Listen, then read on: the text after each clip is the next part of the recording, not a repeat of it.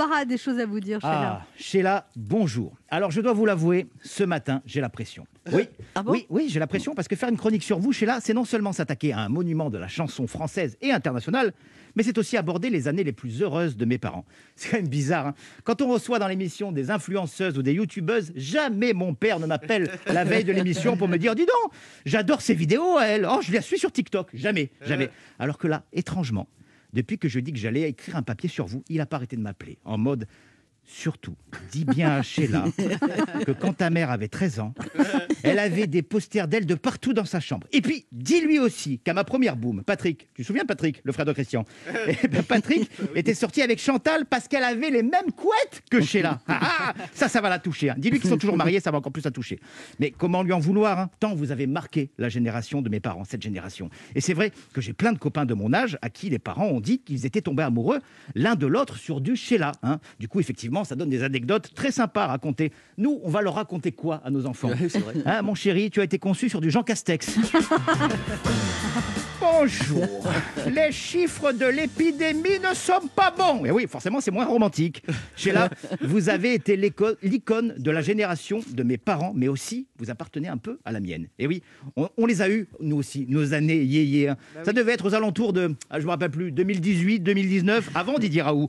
Hein, vous vous rappelez de cette époque d'insouciance où tous les vendredis soirs et les samedis soirs à partir de minuit, tous les DJ de France faisaient monter la température dans les discothèques. Bonjour Vous êtes chaud? Oui, je sais, j'ai la voix de Christophe Castaner. C'est le seul DJ que j'arrive à imiter. Allez, je veux vous voir tout le monde lever les mains en l'air. hein. On va se défouler, transpirer, se déhancher sur Spacer de Sheila et nous, on était là, on se dandinait, tout, tous, parce que oui, oui, ça fait 60 ans de carrière chez la 60 ans. Vous faites partie de nos vies. 60 ans de chorégraphie, 60 ans de mélodie qui restent dans la tête. 60 ans de plaisir à les fredonner. Allez, il y en a peut-être une seule qui passe un peu moins bien en ce moment. Et oui, on embrasse au passage le ministre de l'Éducation, Jean-Michel Blanquer, un 60 ans de carrière et pourtant chez là, le temps n'a pas d'emprise sur vous. De toute façon, vous l'avez déclaré, j'ai toujours 40 ans. Ouais, pas étonnant, hein, ça fait juste deux ans de moins que moi finalement.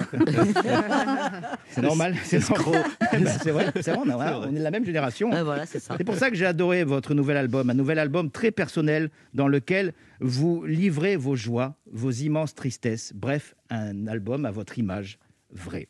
Avec une mention spéciale pour la chanson qu'on a écoutée tout à l'heure, La Rumeur, dont vous avez tellement euh, souffert durant votre carrière. Et pourtant, ce matin, j'aimerais moi aussi en faire circuler une de rumeurs. Aïe. J'ai entendu dire que cet album était certainement l'un des plus réussis de votre discographie et qu'il devrait connaître un immense succès. Alors, au nom de tous ceux que vous avez fait danser hier et ceux que vous ferez danser demain, je vous dis merci Sheila et vous donne rendez-vous très vite sur la piste de danse. C'est joli. Merci beaucoup.